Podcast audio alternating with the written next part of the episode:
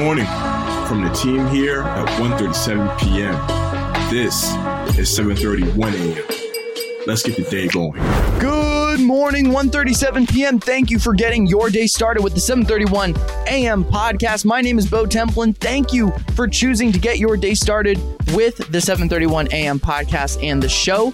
Today is Friday, September 9th, 2022. On 7:31 a.m. today, we have stories in sports and we have a quick little news update that we definitely want to get to. Uh, reminder to everyone that this weekend is D23 Disney 23, their expo event for uh, Disney fans. They announced a lot of the big actors and a lot of the big upcoming projects. We talked about that on the show yesterday on Thursday. So if you are curious about that and what you might want to expect for this weekend, go ahead and listen to yesterday's show. But we can now get into it. On this day in 2011, the movie Warrior was released in theaters, and this movie is awesome.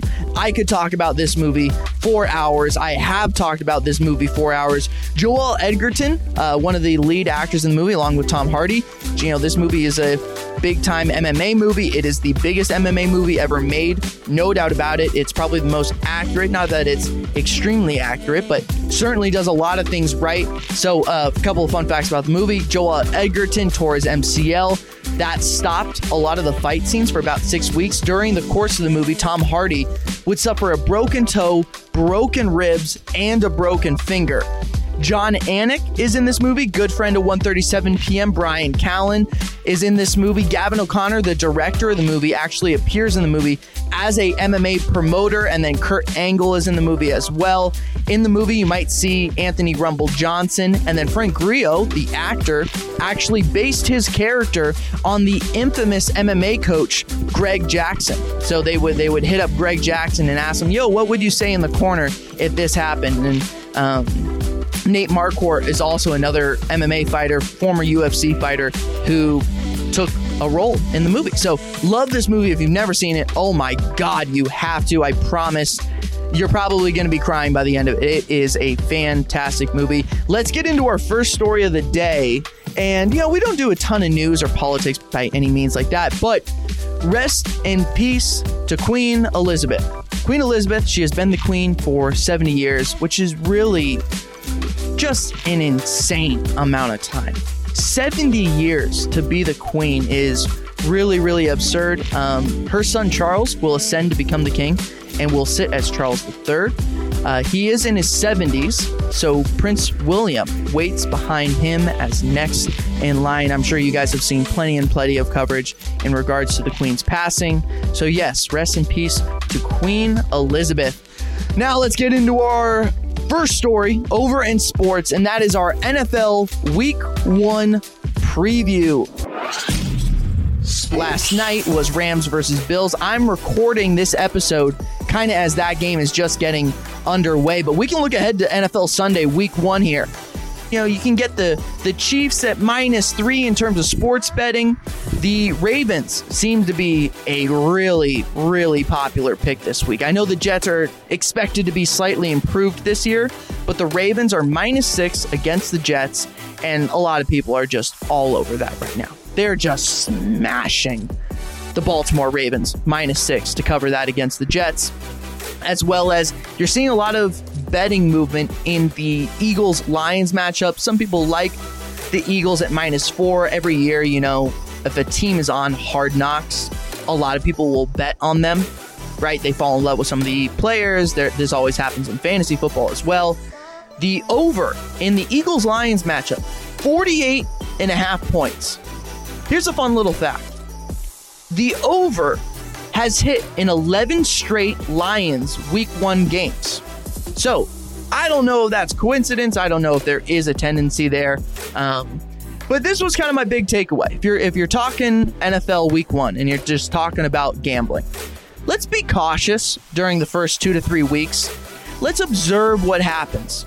After that, after the first two to three weeks, that's when people really make their money gambling and betting on NFL. It's not during week one, it's not during week two. Let's take some notes. Let's follow and observe, right? A lot of the favorites in week one is not a bad move. I don't think that's a bad idea by any means. after week two or week three, we can readjust and reevaluate um, some of our picks. We can get into our other sports story of the day. And yes, yes, yes, it is in the UFC. UFC 279 goes underway on Saturday, and the big matchup is Nate Diaz versus Hamzat Chimaev. This is interesting, right? For people who don't know, Nate Diaz is on the final fight of his contract with the UFC. So there's a really good chance that this, this is his final fight with the company.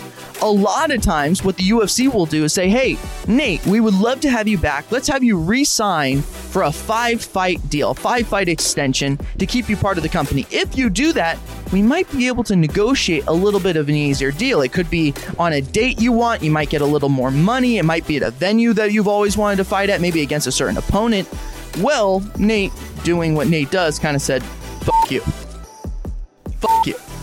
Right? I want out of my contract and I want to be able to do what Nate Diaz is able to do. So, very interestingly, the UFC gave Nate Diaz Hamzat Chimaev the worst possible matchup that they could give Nate Diaz. This is a true, true, true fuck you from the UFC to Nate Diaz, and the betting lines say so. Hamzat Chimaev on the DraftKings Sportsbook is a minus 1150 favorite. Diaz plus 750. This is as lopsided of a main event I can remember in the UFC. I, I truly don't know if we've ever had a lopsided betting wise matchup like this.